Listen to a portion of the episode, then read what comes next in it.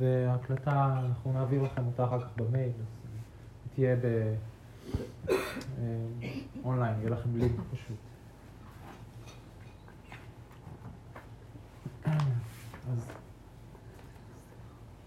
הנושא ש... של היום הזה הוא בעצם אה, מה שנקרא המציאות האמיתית, או המציאות שמעבר למציאות שאנחנו בדרך כלל חווים, שהיא מציאות מאוד אה, קונספטואלית, אה, שכבודה במקומה מונח, אנחנו לא באים לבטל אותה, אבל...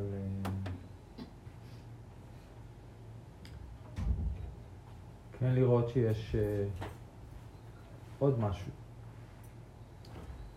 ולפני שבוע בערך קיבלתי מתנה מאיזושהי קבוצה מקורס שסיימנו את הקורס, והם קנו לי חבילה של קלפים של אתי הילסון, שמעתם על אתי הילסון? כן, אז יש, מסתבר, לדעתי, יש uh, קלפים כאלה, זה... Uh, כל קלף יש בו איזה ציטוט. אתי הילסון הייתה בחורה צעירה בהולנד בשנות מלחמת העולם השנייה. היא הייתה כאילו יותר גדולה מאנה פרנק, הייתה כבר בשנות ה-20 שלה, והייתה אה, בחורה נראה מאוד מעניינת, אה, וכתבה מין יומן כזה לאורך השנים שהיא אה, עברה שם, ובסוף היא נרצחה במחנה, אבל הייתה תקופה ש... וזה נשמר. ו... נרצחה באושוויץ ב-43, היא הייתה בת 29. שזה אגב הגיל שהבודה יצא למסע שלו. אמ, והיומנים האלה הם נכתבו בשנתיים האחרונות לחיים שלה, וזה באמת אה, תיאור של תהליך, אה, בעיקר תהליך פנימי, יש שם גם חוויות חיצוניות, אבל זה הרבה מה שהיא עברה, ואין דרך יותר טובה להגדיר את זה מאשר תהליך של התעוררות, זה פשוט בן אדם שעובר התעוררות רוחנית, בלי מורים, בלי ספרים, אולי כן ספרים, אבל הדבר היחיד שמצוין שם שהיא הייתה באיזשהו טיפול פסיכולוגי מאוד מודרני יחסית לאותם שנים, אה, משהו שהיום אולי היינו מגדירים אותו כפסיכותרפיה גופנית. אה,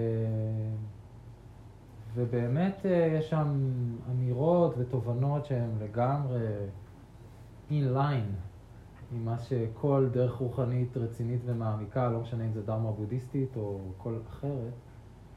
אז אני רוצה להקריא, להקריא לכם ציטוט אחד משם, שהוא אפשר להגיד אורז את כל מה שאני רוצה לנסות לדבר עליו. היא אומרת ככה, החשיבה לא מובילה אותך לשום מקום, או אותך. היא יכולה להיות עיסוק נאה ונאצל כשמדובר בלימודים, אבל אי אפשר להיעזר בה כדי לחלץ מקשיים רגשיים. לשם כך נחוץ משהו אחר לגמרי. על האדם להיעשות אז פסיבי ורק להקשיב. ליצור מחדש קשר עם פיסת נצח.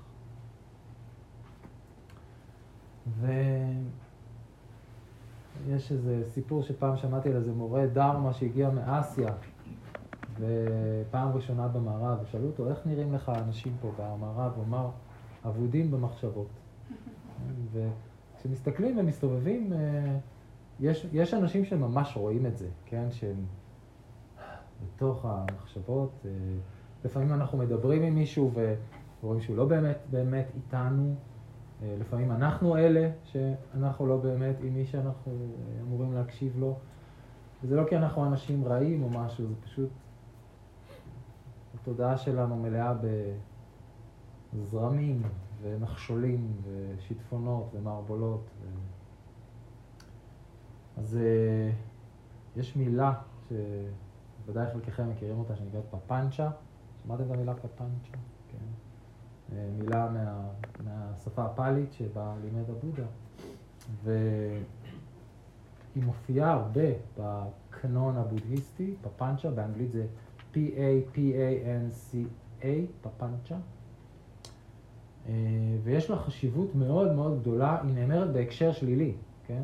זה סוג של ריבוי גם אה, של ההרגל שלנו לחשוב בכל מיני מונחים דואליים. דואליות אה, זה אומר טוב ורע, נכון ולא נכון, יפה ומכוער, גבר, אישה, אני, אתה, אתמול, היום, מחר, כאן, שם, כן, כל הדברים האלה. אמ, זה מה שנקרא חשיבה דואלית, ו... וגם, יחד עם זה, גם עוד ריבוי של מה שאפשר להגיד, תגובות רגשיות שהן מכאיבות לנו בכל מיני צורות, דאגות, כעסים, קנאה, אה, דיכאון, כן, מאוד קשור לזה, מה ש... יש את המילה הזאת שמשתמשים בה במערבית שנקראת רומינציה, בטח חלקכם שמעתם, rumination, שמאוד מדברים עליה בהקשר של דיכאון, של ספינינג כזה, של, שמוריד אותנו. ויש אה, דרשה מאוד מפורסמת בקנון הבודהיסטי שנקראת כדור הדבש, Honeyball Sutta, מדהופינדיקה, נדמה לי קוראים לזה בפאלית, שמי שרוצה להסתכל זה במג'הימה ניקאיה 109, ושם אני לא אספר את כל הסיפור של הדרשה, כי זה, תמיד יש איזה סיפור עלילה כזה, שהבודהה הלך ככה ופגש את ההוא ואמר לו ככה. ועד שבסוף בסוף מגיעים ללב הפואנטה, מה הוא רוצה להגיד. אז משהו, הטיצ'ינג שיש בטקסט הזה, זה בעצם איך נוצר הדבר הזה, שאנחנו בסוף מוצאים את עצמנו באיזה מין, אולי בשפה שלנו אומרים אוכלים סרטים, פשוט באיזה מין, או, או סתם אה, באיזה מין מערבולת, כן? כן, עכשיו, היו פה שתיים שעזבו, כן? ואני מכיר את זה כי גם אני הייתי אחד כזה שלפעמים עוזב, כן? וזה די ברור למה, בלי שאני, זה, אני מנחש, כן?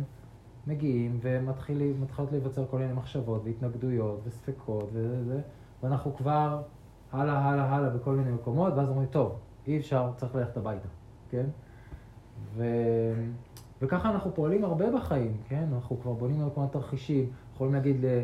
אה, להיות בדרך לאיזה פגישה עם מישהו כבר לחשוב מה אני אגיד לו ומה הוא יגיד לי וזה, ואנחנו כבר כועסים עכשיו על מה שהולך להיות בפגישה הזאת שבכלל עוד לא התרחשה. אה, או שומעים משהו בחדשות וישר הראש שלנו מתחיל לחשוב וזה, ופתאום אנחנו נורא מודאגים ונורא בחרדה אה, בגלל איזה טריגר. וזה בדיוק מה שעבודה מתאר. הוא אומר, הכל מתחיל באיזה טריגר חושי, כן? אנחנו חווים משהו בשערי החושים.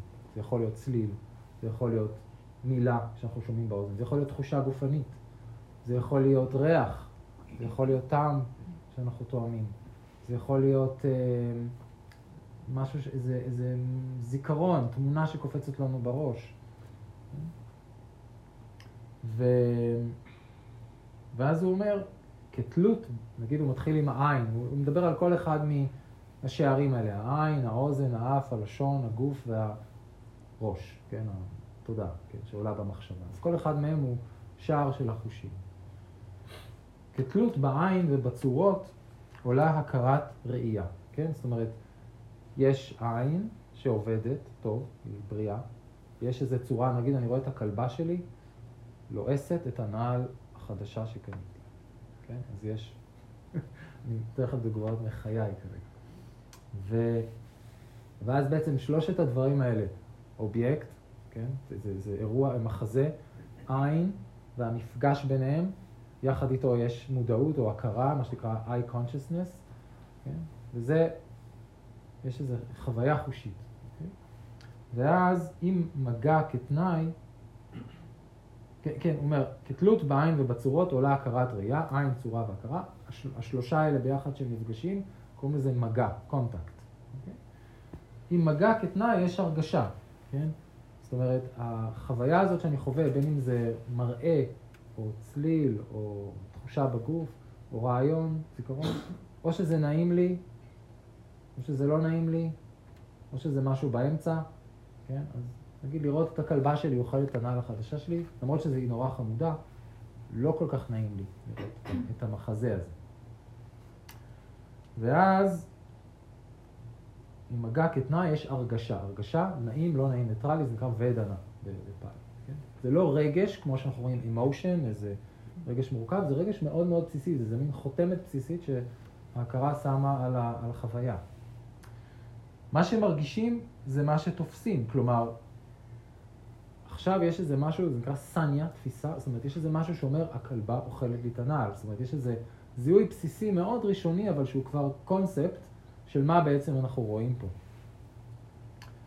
מה שתופסים עליו חושבים, כן?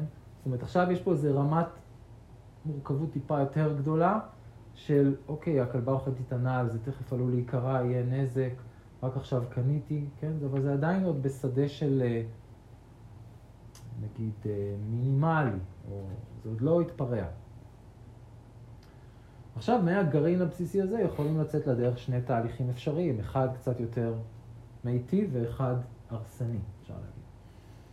אז, אה, אז התהליך ההרסני שעבודה מדבר עליו אומר, הדבר שחושבים עליו, נוצרת סביבו התרבות מחשבתית, זאת הפפנצ'ה, כן? כמו איזה מין פטריות שמתרבות, או כמו חיידקים שמתרבים בצלחת, ו- וכאן הכל מסתבך, כן?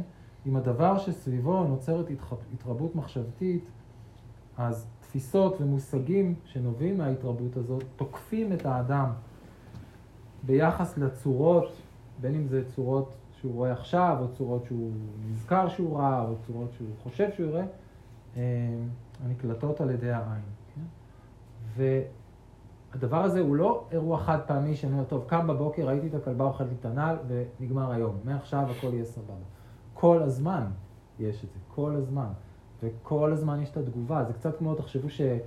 נכון, יש במופעים, יש מכונת עשן, שפעם בכמה זמן נותנת פולס כזה, ששש, מתמלא עשן, ואז הוא קצת מתפוגג, ואז יש עוד פעם כזה, כן? אז ככה, ככה אנחנו חיים, זאת אומרת, פעם לפעם משהו גורם, משהו לוחץ שם על איזה כפתור, ונהיה פולס כזה, ענן של, של עניינים, ואז אני יכול לחשוב, וואו, הכלבה הזאת, כל הזמן היא רק עושה לי צרות, ומה יהיה, זה לעולם לא ייגמר, פעם היא אכלה את השטיח, עכשיו היא אוכלת את הנעל, מחר היא תאכל לי את הרהיטים, היא גם פתאום אני שם לב שהיא נשכה לי את הכיסא ואת הספה.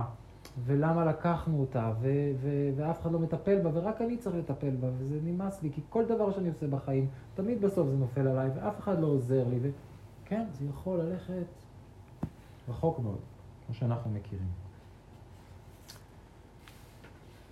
וזה מה שאפשר לקרוא לו תודעה לא מיומנת, למרות שזה מאוד מאוד נפוץ, כן? יש הרבה יותר מאיתנו עם תודעה לא מיומנת מאשר עם תודעה כן מיומנת, ואני חושב ש...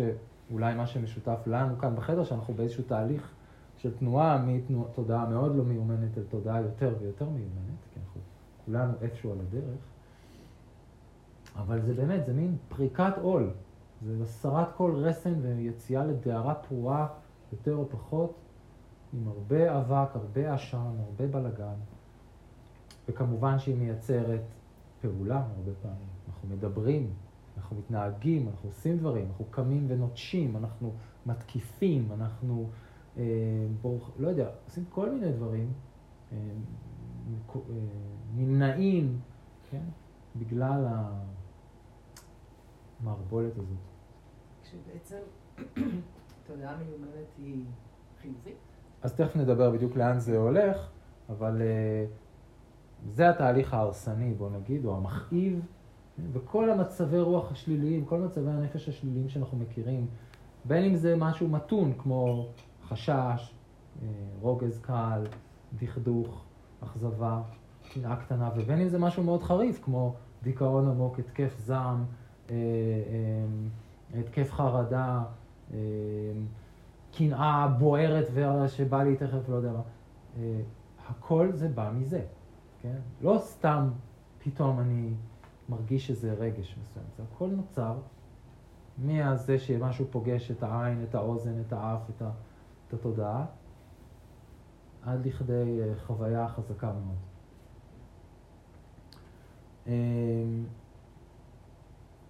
ויש כל מיני מילים שלפעמים מדברים על כאוס, מדברים על אה, אובססיה, מדברים על אה, משהו שתוסס, שהתודעה תוססת, כן? fermenting, כמו ש...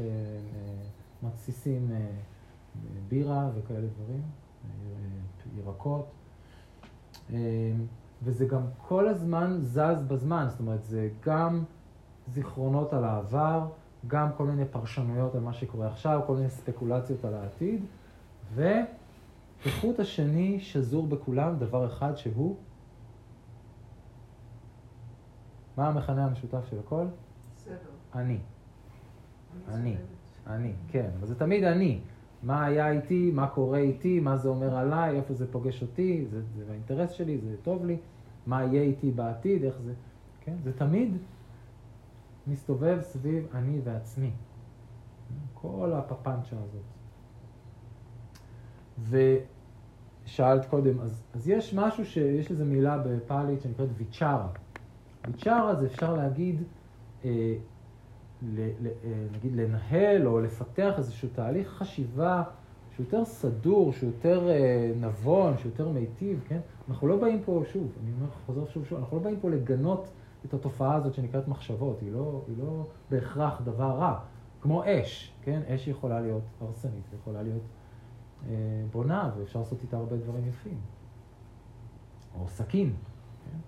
אז השאלה היא לא אה, לגבי האנרגיה עצמה, אלא לגבי איך, היא, איך אנחנו אה, עובדים איתה. ו... ובוויצ'רה אפשר להגיד שיש משהו יותר נבון, נגיד שאנחנו בוחנים את החוויה שלנו ואנחנו אה, רואים ומבינים שהיא משתנה והיא לא בשליטתנו ויציבה, שזאת תובנה מאוד חשובה, כן? אז הבחינה והחקירה הזאת זה סוג של חשיבה שהיא מועילה לנו. אפילו להגיד עלייה ירידה, זה חשיבה מאוד מאוד בסיסית שכבר היא מיטיבה איתנו. וכמובן שגם הוויצ'רה הזאת בכל רגע נתון יכולה להפוך לפפנצ'ה. כן, אנחנו יכולים לשבת בתרגול נגיד ולהסתכל ובאמת להבין דברים ואולי אה, אחרי התרגול להרהר על דברים בצורה נבונה, ואז פתאום, משום מקום, בגלל איזה משהו שקרה, פתאום זה מתחיל להיסחף ולהתערבל ולהתנפח והופך להיות למשהו לא כל כך מועיל, אז גם יכול לקרות. אה, וה... הקל... בוא נגיד, החומר שהפפנצ'ה עשויה ממנו זה, זה שפה, כן? זה אה, הברות, צלילים, אותיות, מילים, משפטים, סיפורים, כן? זה הכל יושב על השפה שלנו. ו, ופשוט אנחנו, התודעה לוקחת את, ה, את המרחב הניטרלי הזה, התמים הזה של שפה, של אותיות, של מילים, של מושגים, של אה, סיפורים, ו, ופשוט מתפרע, לוקחת אותו למקום מאוד מאוד אה, לא בריא. שאלה. לבלגן, כן. אני, אני תוהה למשל אם מישהו חווה טראומה. כן. היא, היא טראומה שקורית בחיים. כן. אמ, ואז אנחנו מנסים לנווט את התודעה למצב של באמת איזשהו רגע שקט, ויפסנה, מודעות, מה שאנחנו מנסים להוביל כאן. Mm. והטראומה הזאת פשוט עולה. בוודאי. כאילו הדברים האלה פשוט צפים, כי יש הרבה שקט. בוודאי. וזה מכה בך וחובט בך, ו...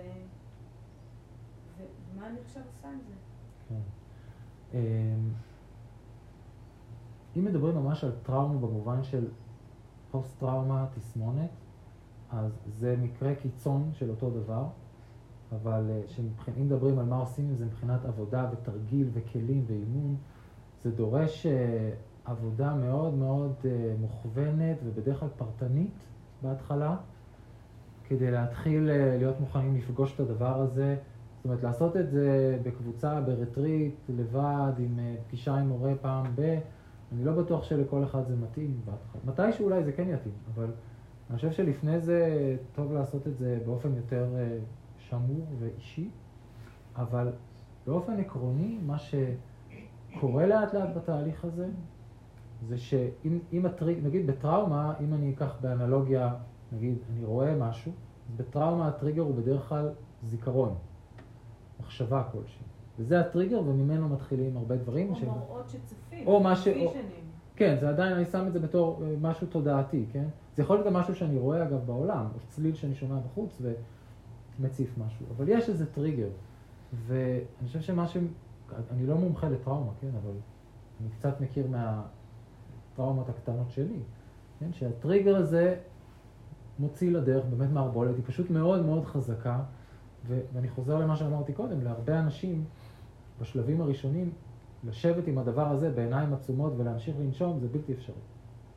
ואז צריך באמת משהו אחר, לפני, יותר, כן? אולי אפילו להרבה זמן.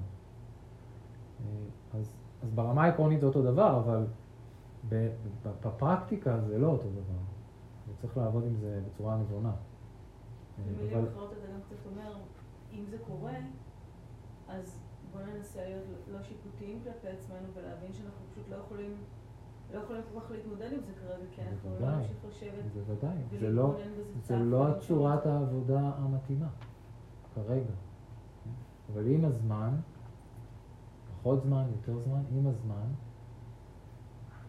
יש איזה תהליך שהזיכרון הזה או המחשבה הזאת פחות מוציאה על הדרך את השרשרת הזאת. השרשרת מתקצרת לאט לאט.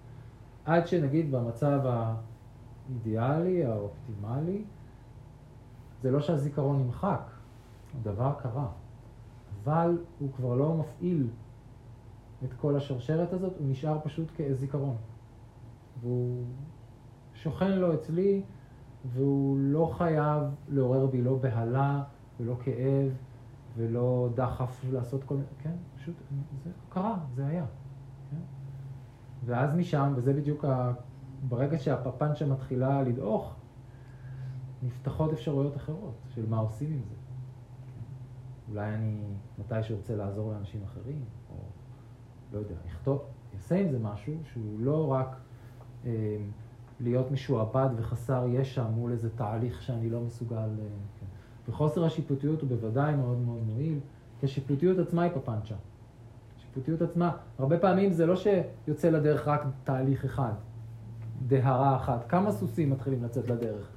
גם הבהלה והסרטים וזה, וגם הביקורת על מה שקורה, והאשמה של מה לא בסדר איתי, וההשוואות לאנשים אחרים, וזה באמת בלאגן גדול. אז אני מקווה שזה עונה. זה עוזר. כן. אבל כן, אבל uh, צריך לרדת פה לעומק, אם זה משהו קונקרטי. היעילות של, של המיינדפולנס בטיפול בטראומה, שמה שנזקק כן. זה היה בנוסף לעוד, אה, למשהו שהחזיקו שם, כי אני יודעת שלמשל גילו, גילו את הכוח של זה, נגיד עם באירועי טראומה של אה, מלחמה בעיראק, ואז גילו את זה, כן.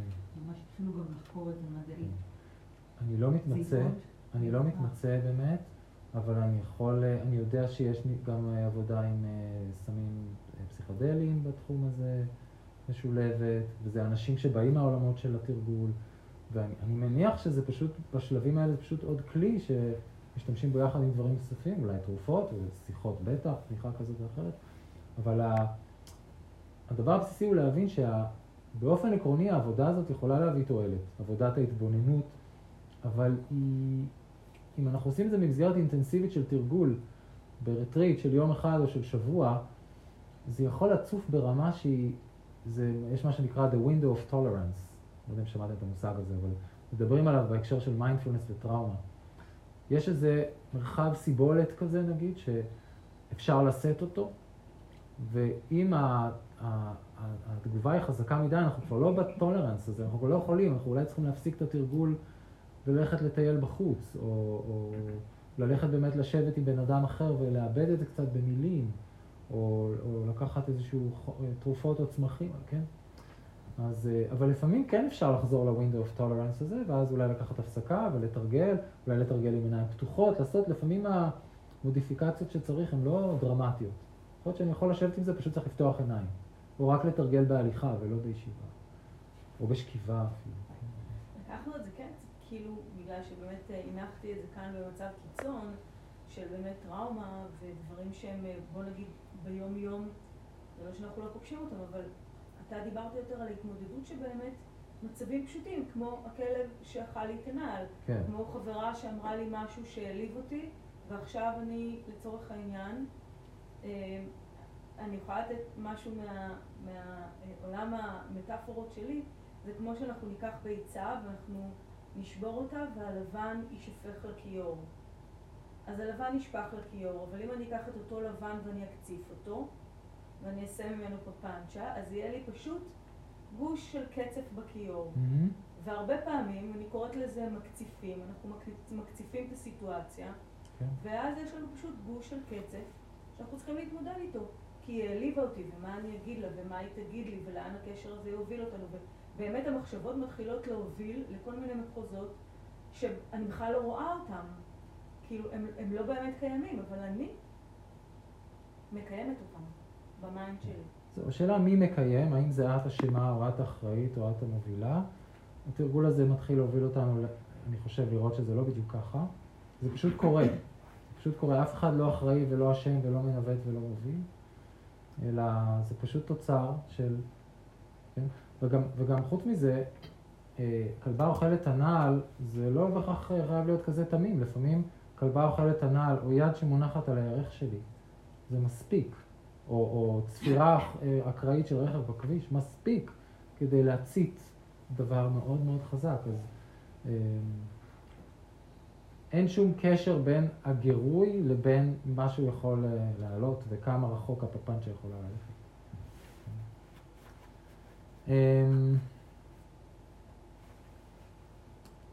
אז באמת זה בלגן גדול, כן? אפשר לחשוב על זה כמו סיסמוגרף שמשתולל, או כמו טנטרום כזה של ילד, אז התודעה שלנו במין טנטרום כזה של...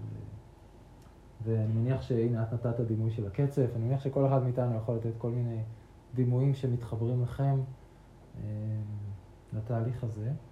אה, אבל מה שבפועל נוצר זה פשוט מין ענן עשן כזה, שלא משנה באיזה קצב הוא נוצר וכמה גדול, אבל הוא ענן עשן מושגי, מנטלי, שמסתיר מאיתנו משהו, כן? איזושהי חוויית מציאות אחרת.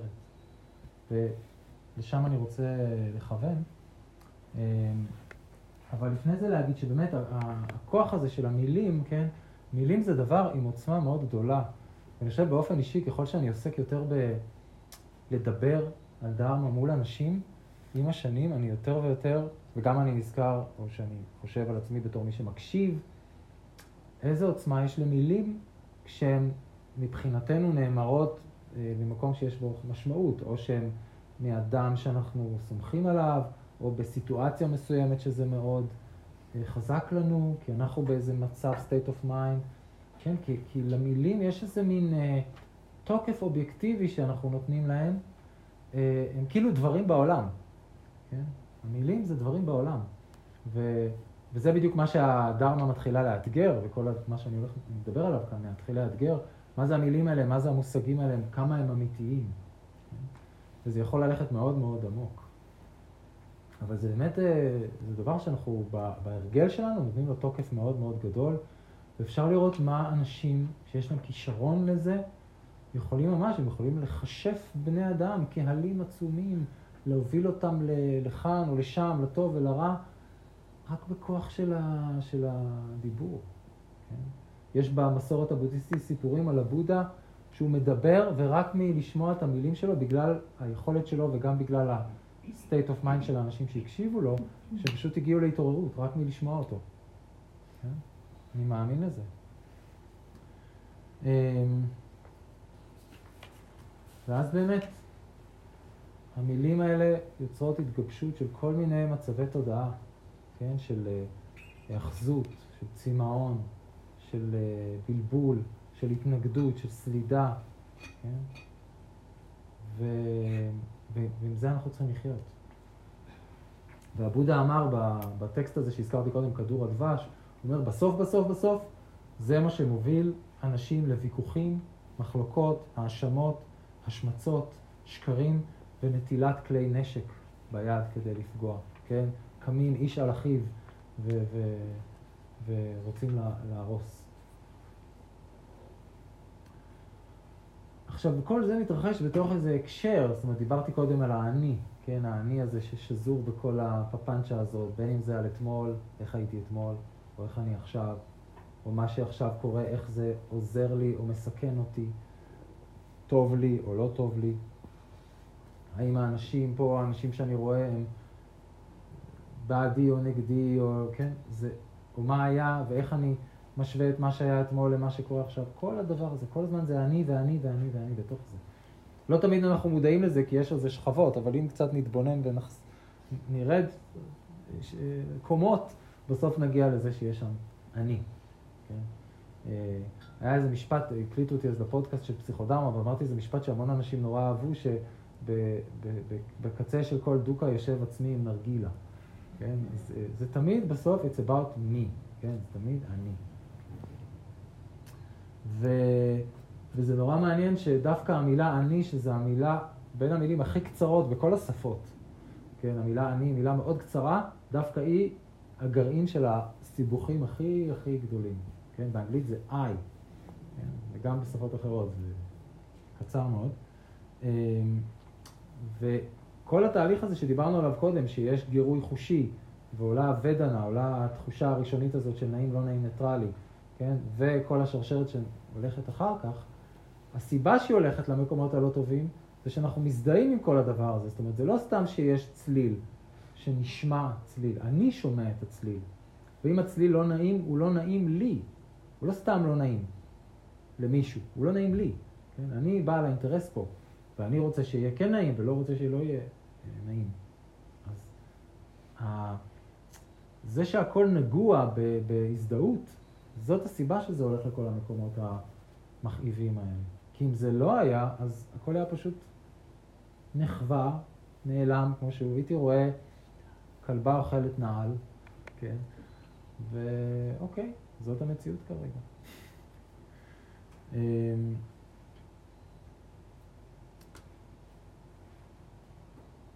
ואז באמת האני הזה זה מין דבר שלוקח אותנו גם למובן של כל מה שקורה הוא שלי, כן? כל מה שקורה זה עצמי, כן?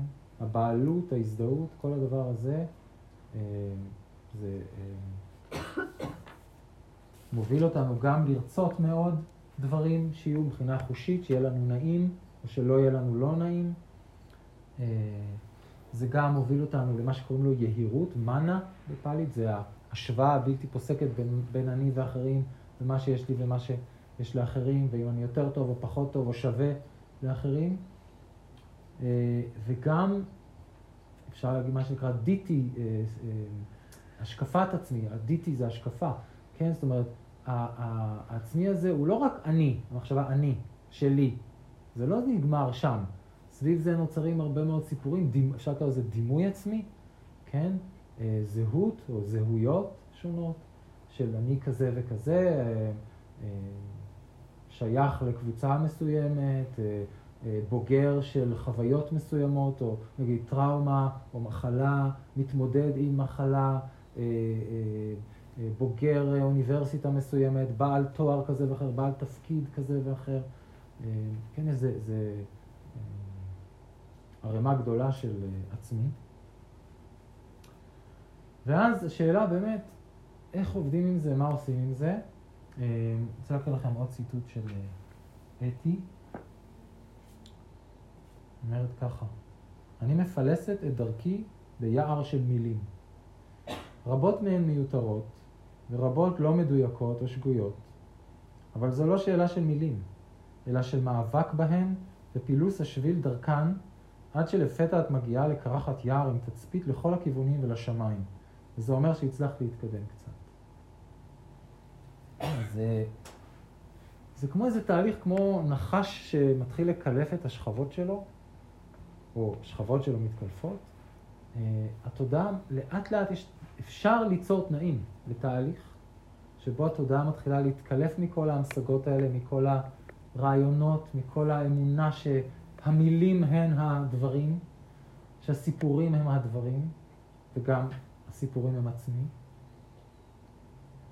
ולהיות יותר ויותר צלולה, כן, העשן נהיה דליל יותר, המכונה של העשן נותנת פחות פולסים, וגם הפולסים נהיים יותר ויותר חלשים, ויש יותר אינטרוולים, מרווחים בין פולס לפולס, אז יש יותר ויותר צלילות, עד שבסוף היא אה, אולי אה, מפסיקה, ל... או שאנחנו משתלטים על הכפתור ומחליטים מתי אנחנו רוצים קצת אה, מחשבות. וזה מה שנקרא ני פפנצ'ה, כן? פפנצ'ה, ני פפנצ'ה, חוסר פפנצ'ה. ו... ו...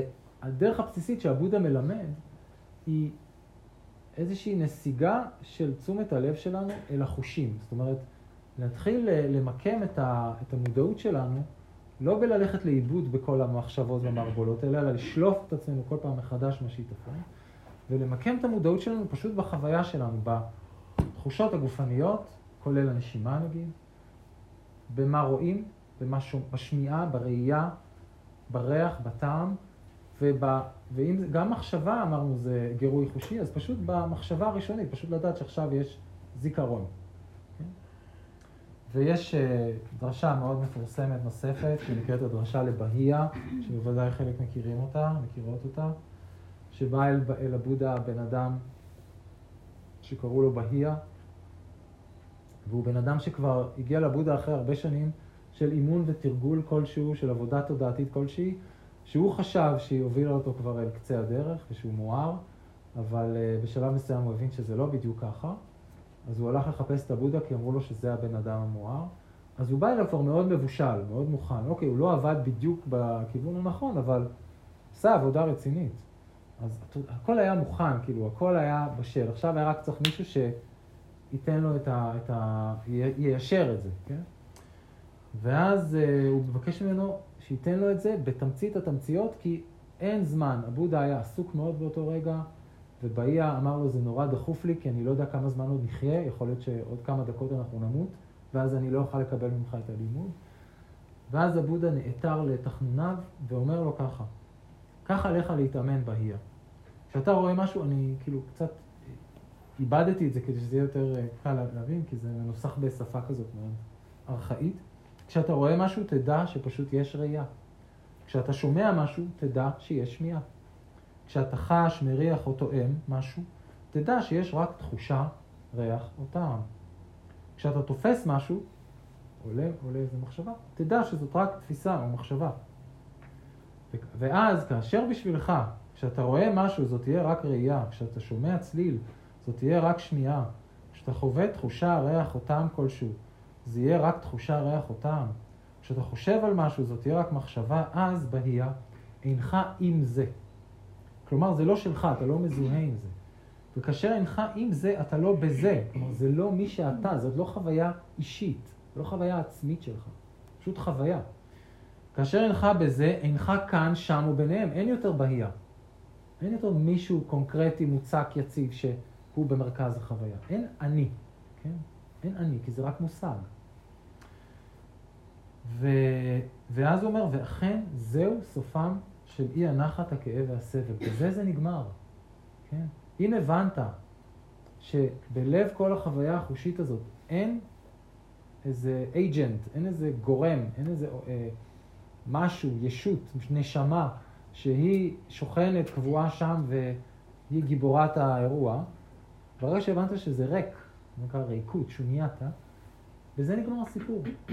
החושים ימשיכו לעבוד, המראות ימשיכו לבוא, זיכרונות, הכל ימשיך. אבל משהו שם, כן, איזה, איזה נגע הוסר, כן? תחשבו כמו שנגיד, אה, יש לנו, לא יודע, אנחנו הולכים בשדה ויש שם חסה, אנחנו עוקרים את החסה מהשורש, חותכים לה את השורש ואז מחזירים אותה לפגומה, כן? היא עומדת שם, אבל היא לא באמת אה, צומחת ומוזנת, כבר אין שם... אה, זה, זה, זה פייק, כן? כי משהו שם בבסיסי התנתק מה, מהשורש. אז, אה, אז זה מה שהוא מלמד, שאנחנו מתחילים אה, להתאמן בלראות את כל האינפוטים, את כל הרשמים, כמו שהם, בלי התוספות של זה שלי, זה אני, זה קורה לי, וגם אם יש את התוספות האלה, זה, זה שלי, זה אני, קורה לי, גם זה בפני עצמו, זה לא שלי. גם ההזדהות עצמה, אנחנו לא מזדהים איתה. ואז, ככל שאנחנו לומדים לראות את זה ככה, אז הפפנצ'ה פשוט פחות ופחות יוצאת לדרך. כל הבלגן הזה, אין לו דלק, כן? החסה לא תמשיך לגדול. כי היא כבר לא מקבלת הזנה, למרות שנראה שהיא כאילו עדיין כמו קודם, כן? יבוא הבן אדם בבוקר שמגדל את החסה, הכל ייראה לו בסדר. הוא לא יבין למה זה לא צומח יותר.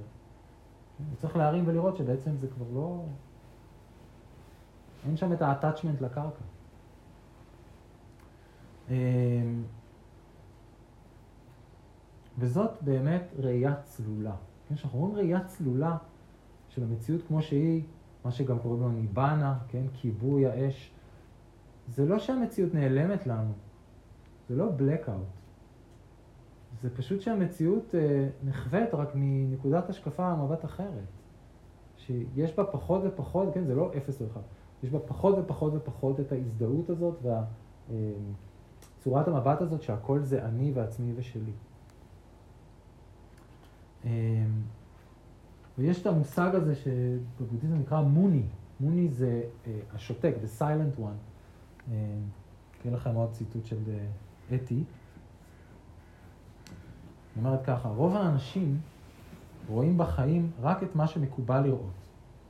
עלינו להשתחרר מכל הדעות הקדומות, מכל הסיסמאות, מכל תחושה של ביטחון. להעז לוותר על הכל. לשכוח את כל הנורמות והוודאויות המקובלות. ככה, רק ככה החיים הופכים להיות עשירים ושופעים גם ברגעים של סבל תהומי. כן? זה יכול ללכת מאוד רחוק, זה גם אם נורא כואב לי עכשיו. פיזית, אני מאוד מאוד כאוב, חולה, אה, פצוע. האם זה בהכרח חייב להוביל לכל ה... כן? עכשיו חוויתי את זה ב... לפני כמה חודשים, אה, חטפתי איזה דלקת שגרמה לי להיות עם סחרחורות. חודשיים פלוס הייתי עם סחרחורות, ממש. בהתחלה זה היה מאוד קשה. לאט לאט זה ירד, אבל הייתה תקופה לא קצרה, מאוד שיבש את החיים.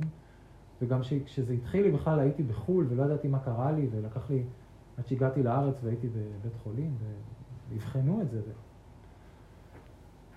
ברמה הגופנית זה היה מאוד מאוד מאוד לא נעים. מי שמכירים בחילה, כולנו מכירים תחושת בחילה, זה אחת התחושות הבאמת בלתי נסבלות שיש. היה הרבה מזה. וזה היה מין אה, הזדמנות לראות את פירות התרגול. כן? כי באמת לא היה שום, שום מצוקה פסיכולוגית סביב זה. זאת אומרת, זה פשוט היה מאוד לא נעים ברמה הגופנית. זה היה תחושות, גירוי חושי לא נעים, מאוד לא נעים. והייתי עם זה וגם תייגתי את זה, לא נעים, לא נעים, לא נעים, סחרחורת, סחרחורת, סחרחורת, בחילה, בחילה, בחילה, כן? בייחוד בטיסה הייתי צריך לטוס עם הדבר הזה. וזהו, וזה פשוט בלם את הכל. לא היה פחד, לא היה בלבול, לא היה חוסר אונים, לא היה... אה, לא יודע, תחשבו, דיכאון, ייאוש, לא היה כלום. אני זוכר אפילו... התחושות האלה עדיין שם. מה? אבל התחושות האלה... התחושות היו שם, כן. כן, וזה ההפרדה בין הגירוי החושי לבין הפפנצ'ה שלא הכרחית. היא לא חייבת להת, להתגלגל החוצה. ואפילו אני זוכר, היה איזה בוקר אחד שהתעוררתי, כבר יותר הלאה, וזה ממשיך וממשיך, ואף אחד לא יכול להבטיח לך, הנה, אני מתחיל לדבר על זה, פתאום זה חוזר לי. אף אחד לא יכול להבטיח לך כמה זמן זה יישאר, מתי זה יעבור. אין... אה, אומרים, זה מתי שהוא אמור לעבור, אבל חצי שנה, יש אנשים שמדברים גם על שנתיים. ואז קמתי בבוקר ועלתה לי מחשבה כזאת שלה, ומה אם זה יהיה כל החיים? מה אם זהו, ככה אני עכשיו אמור לחיות לתמיד? היה משהו בתוכי שאמר, אוקיי, פיין, אז זה ככה, זה מה שיהיה. כן, it's okay. ומבחינתי זה היה מאוד מפתיע. זאת אומרת, אה, אמרתי, וואו, כאילו, העבודה השתלמה, הנה, הנה, הנה נקודת קצה בחיים, רגע בחיים קשה יחסית, ופתאום אתה רואה מה, למה התודעה המאומנת כבר 20 פלוס שנה מסוגלת. כן, זה, זה ממש היה בשבילי כמו איזה מין, אה, אה, לבסס עוד יותר את האמון וכמה התרגול הזה עובד.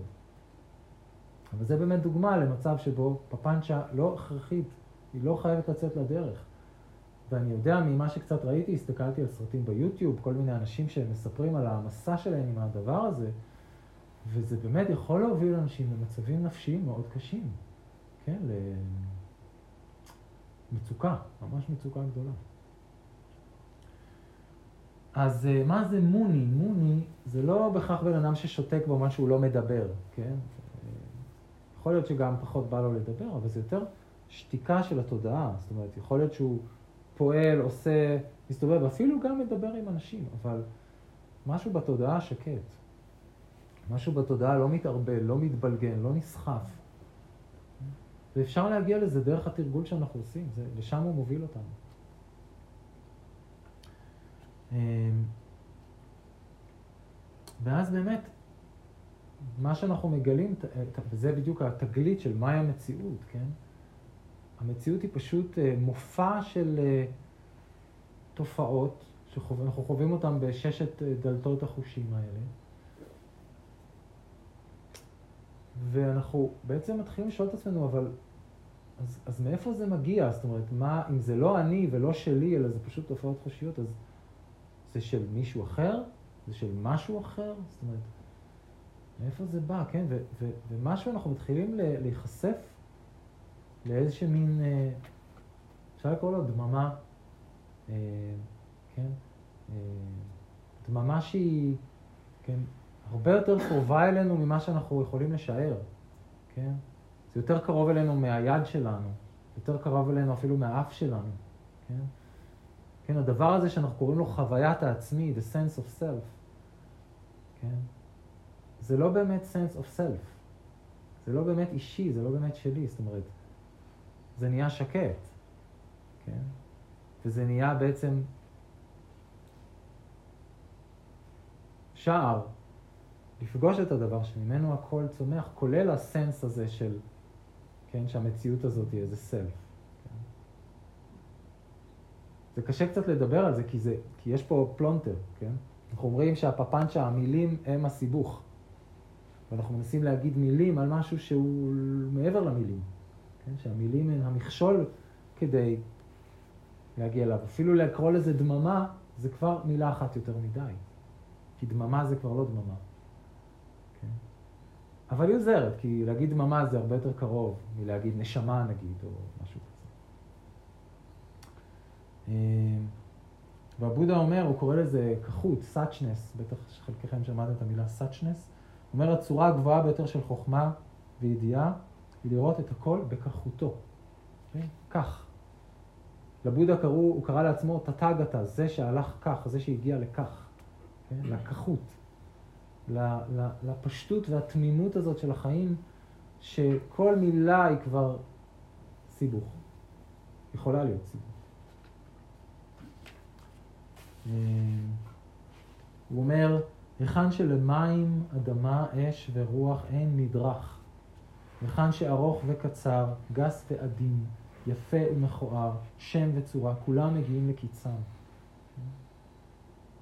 אפשר לחשוב על כל מושג, זה הולך מאוד רחוק, כל מושג שאנחנו יכולים לחשוב עליו, כמו תנועה. מה זה תנועה? מה זה זמן? מה זה מקום? מה זה כאן ושם? מה זה אתמול, היום ומחר? מה זה רגע ההווה? כן? זה הכל מילים. זה לא באמת קיים. מה זה אני? כן? ואם זה אני, מה זה לא אני? כאילו, העולם שבחוץ. יש לזה השפעות דאוויסטיות? מה? יש השפעות דאוויסטיות על התפיסה הזו? אה, אני לא יודע מי היה קודם. הדאוויזם היה... אני לא יודע, זאת אומרת, כמה היו השפעות בזה. בסוף, אה, זה לא משנה גם אם היו השפעות או לא, גם הדאואיזם וגם הדרמה הבודהיסטית וגם האדווייתא ועולם היוגה וגם כל, גם המיסטיקנים הנוצרים והיהודים וזה, כל מי שמגיע לזה, כולם מדברים על אותו דבר. כי הדבר הוא אותו דבר, פשוט אפשר לדבר עליו בכל מיני שפות, מושגים, אה, צורות הכוונה, דרכים. אה, זה אותו דבר. אז ברור לי שגם החכמים הדאואיסטים מדברים על אותו דבר. אין לי ספק. כל תורה רוחנית מדברת על זה, בסוף. על מה, מה זה אני, כן? אומרים מי אני? מי אני זו שאלה מאוד לא טובה. שאומרים מי אני. כן? כי היא מניחה שיש משהו, זה לא אני, זה מישהו אחר, יש איזה מי. אני שואל... זה. אז כן, אז אם כבר הייתי שואל, הייתי שואל, שואל שאלה מה, ולא מי. כן? המה פותח אותנו למשהו שהוא לא איזה, איזה ישות אחרת שהיא לא אני, אלא אל משהו שאפשר לקרוא לו that, או כן? אבל שוב, גם that בעיניי זו מילה קצת בעייתית, כי that זה שם, כן? that. כאילו אני אמור לשגר את עצמי לזה שם ושם אני, לא, זה פה. זה זה. זה זה. זה זה. אני כן. זה. כן, אז בעברית זה יותר מוצלח, אבל that, that. אולי I'm this. I'm this, יותר טוב, כן. לא יודע למה קראו לזה I'm that בספר, מכירים את הספר? I'm that, אני הוא זה? מומלץ. אז באמת יש איזה מין תודעה שלא... אין שם מישהו שצריך להצליח או להיות צודק, שיש לו דעות שעומדות כנגד לדעות אחרות ואז צריך להתווכח ולשכנע. אמ, הרבה מהצרכים האלה של אני ועצמי פשוט אה, ברגע שעקרנו מהשורש, כאילו, לא כזה מעניין כבר אה, לגלות, להבין, כן, כל הדברים האלה, מה יש לגלות ולהבין, מה יש uh, להצליח, מה, מי, כן, הכל פה. כן? כמובן שלוקח זמן, זה לא ש... עכשיו אני אומר את זה ואולי אנחנו חושבים, אבל אה, לא, זה לא הכל פה, יש שם, צריך ללכת לריטרוט כזה ולקורס כזה וללמוד תורה כזאת, תורה כזאת, אולי זה שם, אולי זה שם. יש, יש את הדבר הזה, אי אפשר, ל, אי אפשר להדחיק אותו, לכבות אותו, יש בנו את הדבר הזה, אבל לאט לאט, אם אנחנו נמשיך ונמשיך, לאט לאט נירגע ונבין שאין איפה לחפש, אין מה לחפש.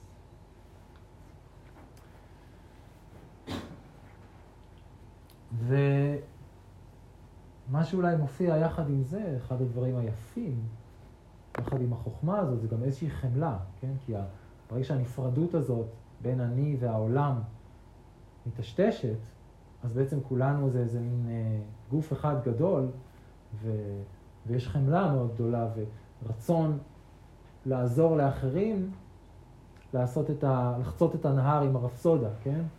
בנינו, יש את הדימוי הבודהיסטי הידוע שאנחנו בונים רפסודה וחותרים על הרפסודה ומגיעים לגדה השנייה. ואז אנחנו יכולים פשוט לזרוק את הרפסודה וללכת וליהנות לנו מהחיים, אבל יכול להיות שיעניין אותנו להגיד לחבר'ה שם בצד השני, להגיד להם, תבנו רפסודה, זה כדאי, יש צמחים שם, תלכו מאחורי ההר, שם יש אה, ענפים טובים, אה, תוכלו לעשות מזה חבלים, וכן. אולי אני אדחוף את הרפסודה שלי חזרה, אני אנסה שהיא תגיע לשם ו... זה, זאת החמלה.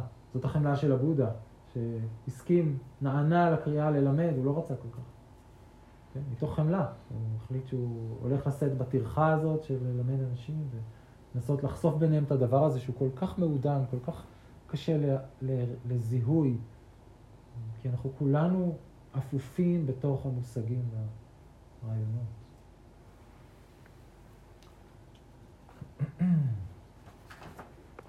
עוד ציטוט שמוביל אותנו לנושא האחרון בהקשר הזה שאני רוצה לדבר עליו זה שאיך חיים, נגיד שראינו את זה ועכשיו, אוקיי, מזהים את הדבר, איך חיים עם זה, החיים ממשיכים, איך חיים עם זה, כן?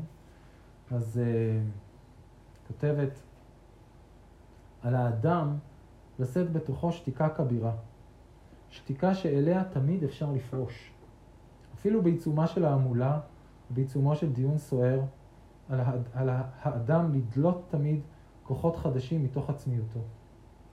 יש פה איזה גם וגם כזה שאנחנו לומדים לחיות איתו, של אה, יש את הדממה הזאת, אבל יש גם את העולם.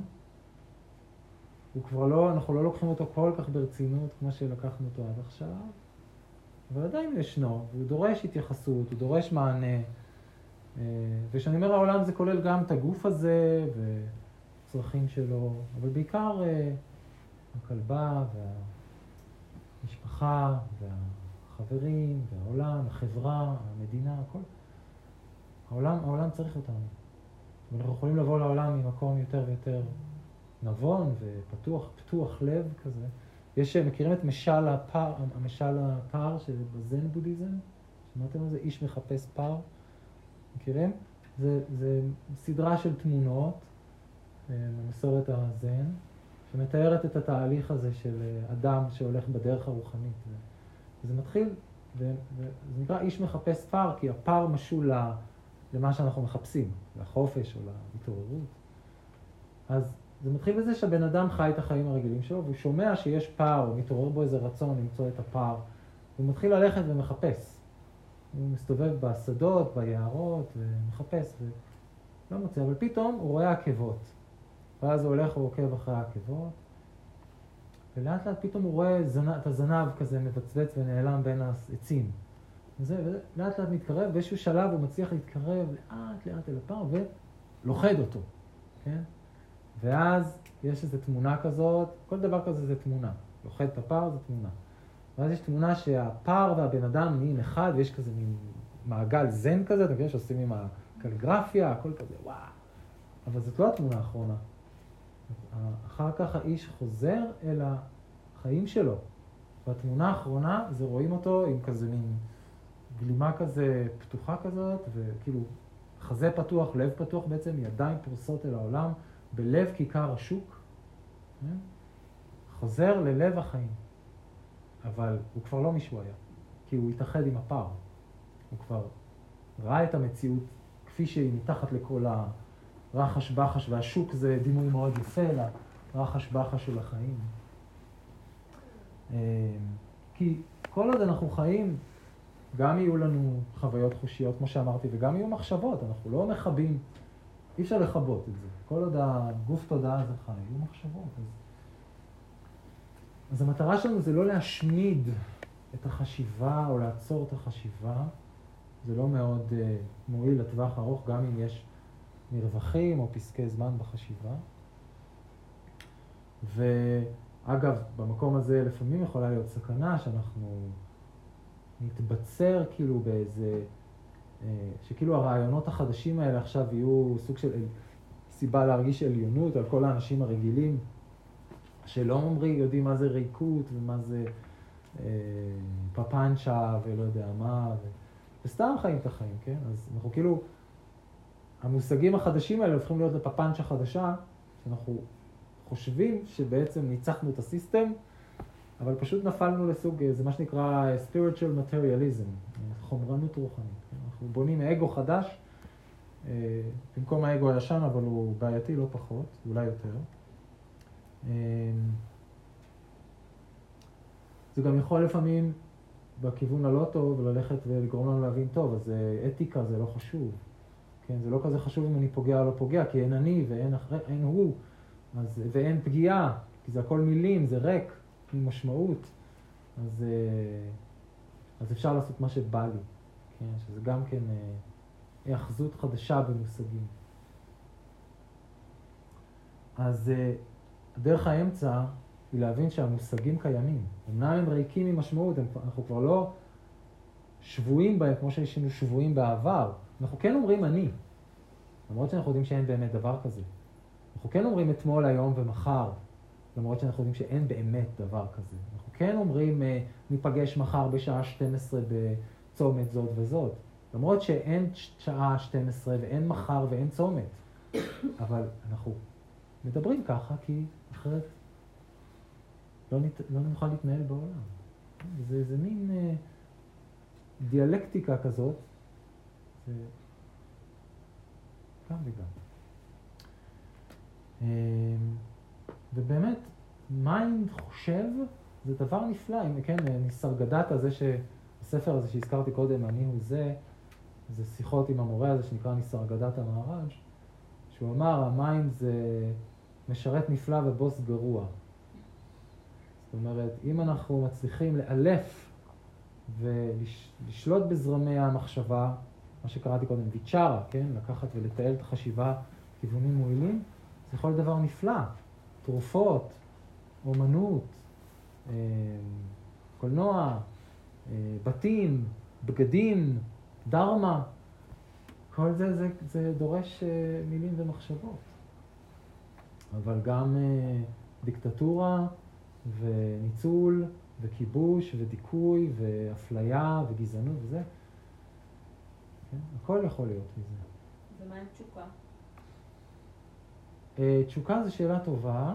Uh, גם תשוקה שאלה מאיפה היא באה ומה הצבע שלה, מה, מה, מה הרומא שלה. כי אפשר לדבר על תשוקה שהיא נובעת מפפנצ'ה, מה שאמרתי קודם, ההזדהות הזאת עם החושים וה, והצמאון הזה. להשיג עונג חושי ולהימנע מכאב חושי. ואז באמת זה, קוראים לזה צמאון. תנא, צמאון, זה כואב, זה, זה קדחת של כאב. יכולה להיות עדינה או חזקה. אבל אה, אפשר לדבר על תשוקה, לצקת משמעות אחרת למילה תשוקה, במובן של אה, חיות, של, חיות, של אה, עניין, של סקרנות, של יצירתיות, של מוטיבציה, של התמדה. נטולת התקשרות בעצם. כן, נטולת הזדהות והתקשרות, ו, וגם המציאות מראה שזה רק, זה תשוקה שיש בה שמחה וגם תוצאות הרבה יותר טובות. כי אנחנו באמת, אה, הדרייב שלנו הוא טהור, כן? יש מילה בהקשר נגיד לתשוקה לדרמה, זה נקרא דר, דרמה צ'נדה, זה לא תנהה, שזה צמאון, אז הוא נתן לזה מילה אחרת עבודה, צ'נדה, זאת אומרת, תשוקה לדרמה, תשוקה להתעוררות, תשוקה לחופש, תשוקה לאמת. בלי זה אנחנו לא נבוא לפה, בלי זה אנחנו לא נתמיד בתרגול, כי לפעמים קשה לעשות מדיטציה. לפעמים זה לא מעניין, או זה כואב, או... אבל המטרה הגדולה שאנחנו מאוד מאוד רוצים אותה, ואנחנו מאמינים שזה מוביל אותנו למטרה, זה שומר אותנו על הדרך. או כל, או כל דבר גדול שאנחנו רוצים להשיג בחיים. כן? וזה לא בא מפפנצ'ה. לא בא מכל הבלגן הזה. זה בא מחשיבה בהירה, מהרהור, נגיד יש לי מטרה נעלה להשיג בחיים, לעזור, לפתח, לתמוך, לא יודע מה, לעשות טוב, ליצור. ו, וזה דווקא ממקד אותי וש, ו, ומתדלק אותי באנרגיה טובה.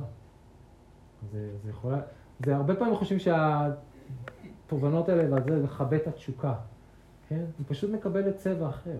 זה לא, זה לא כמו האטרף הזה של, לא יודע, מרוץ למיליון כזה. זה משהו... תשוקה מאוזנת. כן, היא מאוזנת, היא... זה כמו אש חמה שהיא לא שורפת, היא פשוט... אה, עושה, מחממת ונעימה. אי אפשר להתבלבל, מרגישים את זה, מרגישים את זה בגוף, זה, אחר. זה כמו, אפשר למשל להטביל את זה לאהבה והתאהבות, אולי. כאילו, שבהתאהבות יש איזה משהו שהוא מאוד, אה, הוא מאוד כזה גם שם, הוא לא ממש נוגע באדמה, ובאהבה יש משהו מאוד יציב כזה, כאילו שאתה מתבונן בו ואתה אומר, אוקיי, זה בא מאיזשהו מקום מאוזן, כן. אני... אני אוהב, אני מרגיש, אני מלא שמחה, אבל אני, אבל אני לא באה... כן, כן. כל, כל דבר שיעזור לנו להבין את ההבחנה, כן, שיש בו איכויות שונות זה טוב, כן, שבאמת יש ככה ויש ככה, וזה לא שלכבות את האש של הצמאון זה מוות, וזה אפתיות, וזה, אלא זה פשוט להפוך את האנרגיה הזאת למשהו הרבה יותר אה, חכם, נגיד, ואוהב, עם אהבה. זה מרגיש שונה בחוויה? ההבדל בין התשוקה לתשוקה. אמ, זה לא מרגיש לא נעים. זאת אומרת, יש משהו בצמאון שלא תמיד מרגישים את הלא נעים שלו, כי הוא מכוסה על ידי המון המון, כן, זה מרגיש כמו ריגוש, התרגשות, כן, זה מרגיש נורא חי, אבל זה זיוף של חי. כי אם אה, הדברים לא קורים כמו שהצמאון מבקש, פתאום זה מתהפך עלינו, וזה נהיה זעם או תסכול או ייאוש. כן? אה, כשמדברים על אה, תשוקה ושמחה כזאת וזה, זה, זה לא כואב, וזה גם לא מותנה בשאלה אם קרה מה שאני רוצה שיקרה או לא, כן? כי אין האחזות שם באיזה תוצאה. יש פעולה לשם הפעולה מתוך הכוונה הטובה, ולעשות הכי טוב שאני יכול כדי להגשים את הרצון את החזון, אבל יש שם איזו חוכמה והבנה שזה... חיים הם מורכבים הרבה יותר מהרצון שלי. אולי יקרה ככה, אולי יקרה אחרת, אולי יקרה יותר טוב ממה שתכננתי, אולי יש פה איזו הזדמנות שאפילו לא הבנתי כמה היא מדהימה ואני הולך לקבל הרבה יותר ממה שציפיתי, אז זה הרבה יותר מרגיש קליל ומאוזן וכזה, זה כמו ההבדל בין אולי גם עוד הבדל, ספרינט וריצה למרחקים ארוכים. כן. אפשר לקרוא לזה פשוט, לא אפשר לקרוא לזה פשוט להתבגר. להיות בן אדם בוגר. כן, מה אמרת? שגם אם רגע זה לא יהיה, זה גם יהיה בסדר. נכון, כן, אין היאחזות, אין היאחזות, זה בסדר. קרה מה שתכננתי, לא קרה. לא קרה כלום, כן? עכשיו איפה אני עומד, אוקיי? מה, איך ממשיכים מכאן? הכוונה עדיין ישנה, הכוונה הטובה. אני לומד, אני מוכן ללמוד ממה שקרה, להפיק זה, זה, זה, זה, זה, זה הכיוון. אמ, אז באמת, השאלה לגבי כל המילים והמושגים היא לא האם הם קיימים או לא קיימים, אלא איך אנחנו חיים איתם, איזה מערכת יחסים יש לנו איתם, כן? זה כמו, תחשבו נגיד שאנחנו חולמים חלום. אז מצד אחד, כשאנחנו מתעוררים בבוקר, אנחנו חושבים על החלום, אומרים, טוב, זה לא היה אמיתי, זה היה רק חלום, עכשיו זה המציאות. מצד שני, כשאנחנו בתוך החלום, החלום הוא, הוא חוויה, זה מה שאנחנו חווים באותו רגע. אז אי אפשר להגיד שזה לגמרי לא אמיתי. אז באותה צורה, המילה או המושג או רעיון, מצד אחד, הוא לא אמיתי, כי הוא רק רעיון, אבל מצד שני הוא כן אמיתי, כי עובדה שהוא, יש לו כוח בעולם. יש לו כוח עלינו, יש לו כוח על אחרים. אנחנו מסוגלים להסכים על הרעיון הזה ביחד. נגיד אנחנו אומרים את המילה תשוקה, ואז אנחנו מדברים קצת ומגיעים לאיזו הבנה ששנינו מתכוונים לאותו דבר, ואז אנחנו יכולים לעבוד עם המילה הזאת, עם הרעיון הזה, עם התוכנית הזאת, עם המושג הזה, ו... ויש לזה הרבה עוצמה. אז גם וגם, יש פה איזה, אנחנו מגיעים לאיזה מרחב שהוא גם וגם. זה יכול להיות שזה כמו, כמו נניח להתהלך בעולם, אבל לא באמת בעצם להיות חלק ממנו? כן, לפעמים אומרים את הדבר הזה, to be in the world but not of the world, כן? זה בשבילי הדימוי של החסה בלי השורשים, זה בדיוק זה, זאת אומרת, היא שם, אבל היא לא באמת תקועה באדמה, כן? אנחנו לא, לא, אנחנו לא כבולים, אנחנו חיים בעולם, ואנחנו לא מותנים על ידי העולם, כן? הכפתורים שלנו כבר לא כאלה פועלים, כן? יעשו לנו ככה. הדימוי הזה של החסה הוא דימוי בעייתי, כי החסה, השורשים של החסה, אנחנו... זה החיים. זה החיים. כן. אז אה, אני מציע כל מיני בגלל זה, כי יש דימויים שעובדים יותר, עובדים פחות לכל אחד, אבל אה, באמת הרעיון, זה אפשר לחשוב על הדימוי של החלום באמת, ש, שזה גם אמיתי אבל לא, לא אמיתי. זאת אומרת, משהו באמצע, כן. אמ, כן אבל אפשר להגיד בתור... בתור, אה, בתור נגיד... משהו כללי להגיד שאנחנו, הדרך הזאת מובילה אותנו לפתח איזה מבט על העולם שהוא גם וגם. איך שלא נסובב את זה, גם וגם. זה גם אמיתי אבל לא באמת אמיתי. זה גם קיים וגם לא קיים, אוקיי? זה, זה לא, לוקח זמן להתמקם שם, כן? זה גם וגם. יש שתי צורות ראייה, יש אה, אה, מה שנקרא שפה רגילה ויש שפת דרמה, כן? ואנחנו לומדים לחיות, ב, להיות אה, דו-לשוניים כאלה.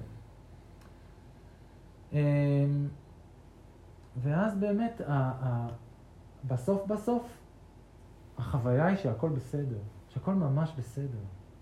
וזה לא משנה אם זה דמוקרטיה או דיקטטורה, אם זה מחלה או בריאות, אם זה חיים או מוות.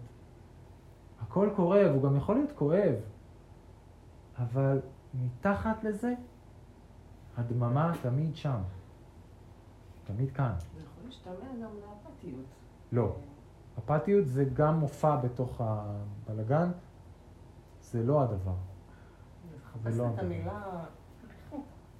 כן, אני מבין מה את אומרת, זה דבר, זה, זה בוא נגיד תגובה מאוד מאוד נפוצה, כן, החשש הזה. כשאנחנו פוגשים אנשים כאלה, זה כאילו, נראה... השאלה אם הם באמת כאלה. זה...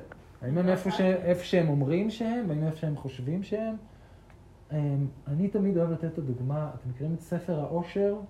של אה, אה, דלאי למה ודזמונד טוטו. כן? יש ספר שנקרא תורגם לי ספר האושר, וגם יש סרט, שאני לא יודע היום איפה מוצאים אותו, אני חושב שהוא בתשלום. לא זוכר, אבל אם תרצו, תחפשו את דלאי למה דזמונד טוטו מובי.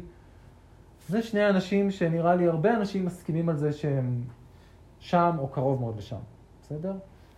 והם הכי רחוק מהחשש הזה, כן? הם שניהם מלאים בשמחה, בעליצות, במין ילדותיות מצחיקה כזאת, ולאנשים עם אה, השפעה אדירה על המון אנשים, אנשים שעברו סבל מאוד גדול בחיים שלהם, שעשו דרך מאוד מאוד רצינית בתרגול.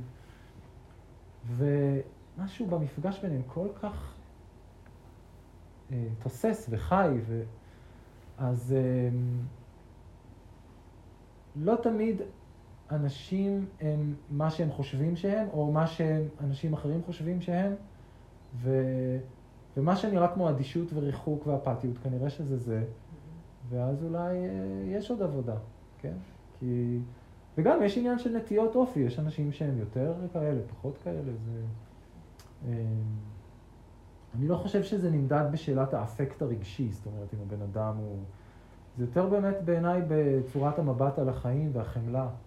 חושב שהחמלה זה הדבר שאפשר לבדוק, כן? אם בן אדם אכפת לו מסבל, זה, זה אני חושב, כן? כי באמת אנשים, כל מיני טיפוסים, זה לא, זה לא מוחק את האישיות. כן, אם נכנסתי לדרך הזאת בתור בן אדם יחסית כזה שקט ולא מאוד אה, אקסטרוורט כזה וזה, זה לא שפתאום אני אהפוך להיות לאיזה מישהו אחר. כן, יכול להיות שזה משייף דברים מסוימים, אבל זה לא שאני פתאום, הטמפרמנט שלי יתהפך. אני די, כן. אז, אה, אז אני לא בטוח, אה, כן, זה תלוי. אבל זה חשש, זה חשש שהרבה אנשים, לפעמים לאנשים זה לא נשמע מושך, כן, הדבר הזה.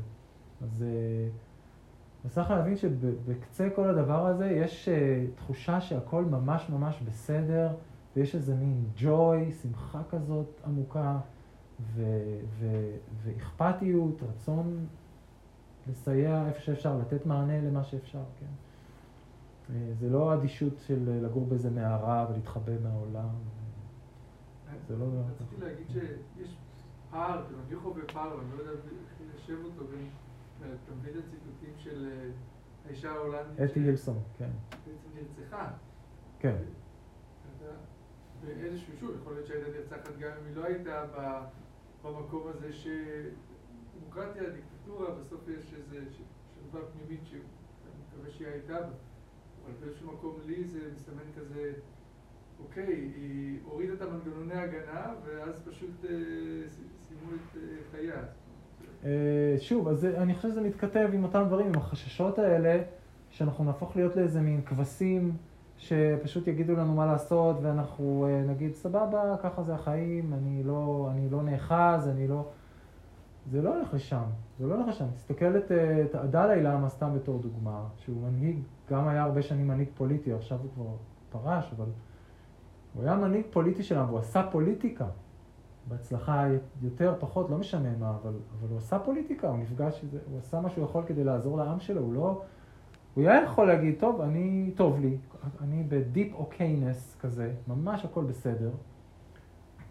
כן? אבל אי אפשר, זה בא, ממש בסדר, זה בא יחד עם זה שאכפת לי שלאחרים לא בסדר, ואני רוצה לעזור להם, בכל מיני רבדים. לפעמים זה לתת אוכל, או, או לעזור ברמה פוליטית, לפעמים זה לתת מזון רוחני או עצה רוחנית, תלוי כל אדם מה צריך. אבל זה לא אה, להגיד, טוב, החיים שלי לא חשובים, או, כן? ברמה העמוקה זה באמת לא משנה אם אני אחיה או ימות, זה נכון. אבל עדיין זה כן משנה. אתה מבין? זאת אומרת, ברמה העמוקה זה לא משנה אם אה, נחיה בדמוקרטיה ליברלית, או שיש שוטר בכל פינה שיגיד לי מה מותר ואסור. כן? אבל זה כן משנה. זה לא משנה וזה כן משנה. זה בדיוק ה...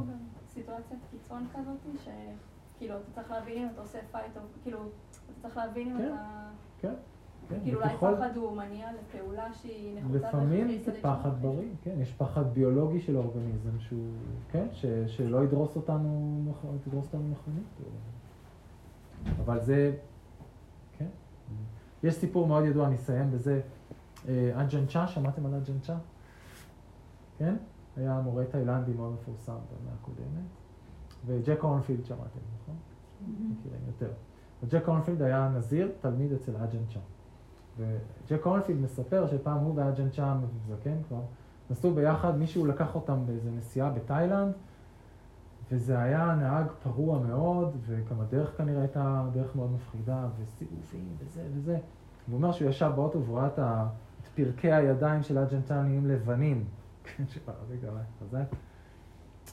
ואז הם ירדו מהנסיעה וזה, ואג'ן צ'ה אומר לג'ק אורנפילד, נסיעה מפחידה, אה? כן? אבל זה נגמר.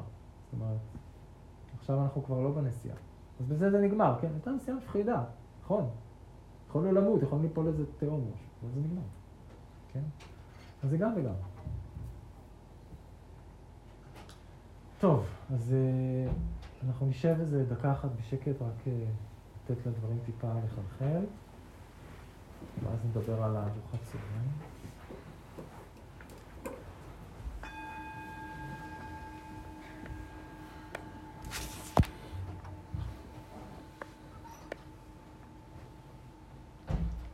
אז קחו נשימה עמוקה.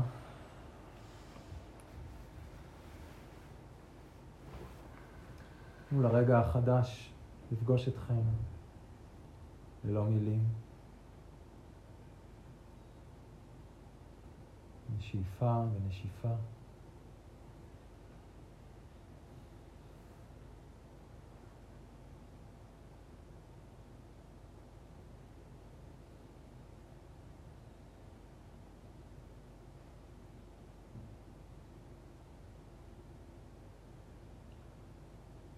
יש משהו שרוצים אה, לקחת איתנו, צעידה לדרך מהדברים שנאמרו.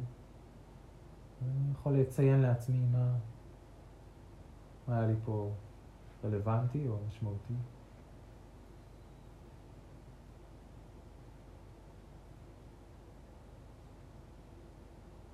ואז פשוט להניח להכל, כל מה שצריך לבוא יבוא בזמן שלו. ולהיות פנויים לרגע הבא, שאנחנו קמים, שאנחנו צועדים, שאנחנו אוכלים.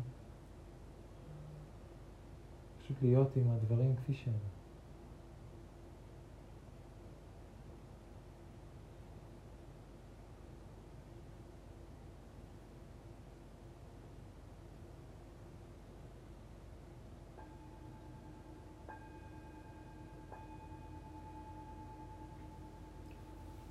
תודה רבה על ההקשבה. מקווה שזה יהיה לתועלת. אה, אז אנחנו עכשיו נצא להפסקה לארוחת צהריים וקצת שוטטות ושהייה בטבע אה, עד אה, אחת וחצי, זה כמעט שעה. את רוצה להגיד משהו?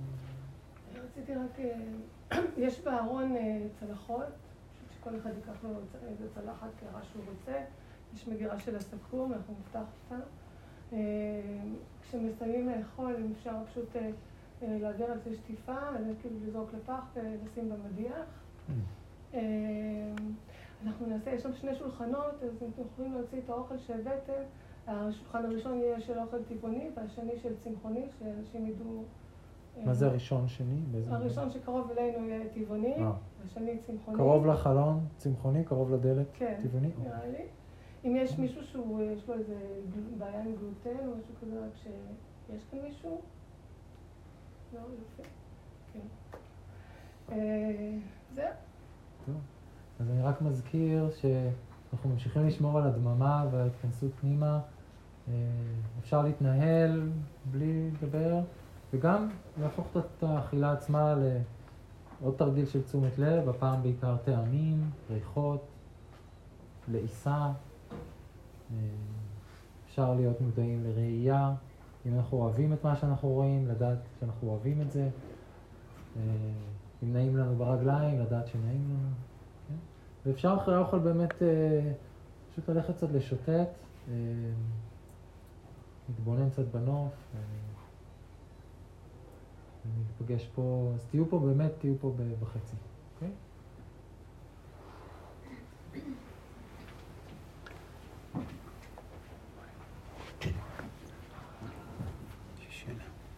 עכשיו בסוף היום? אם זה קשור לשיחה. בסוף היום. תשאר עם השקט. תבוא אליי בסוף היום, בסדר?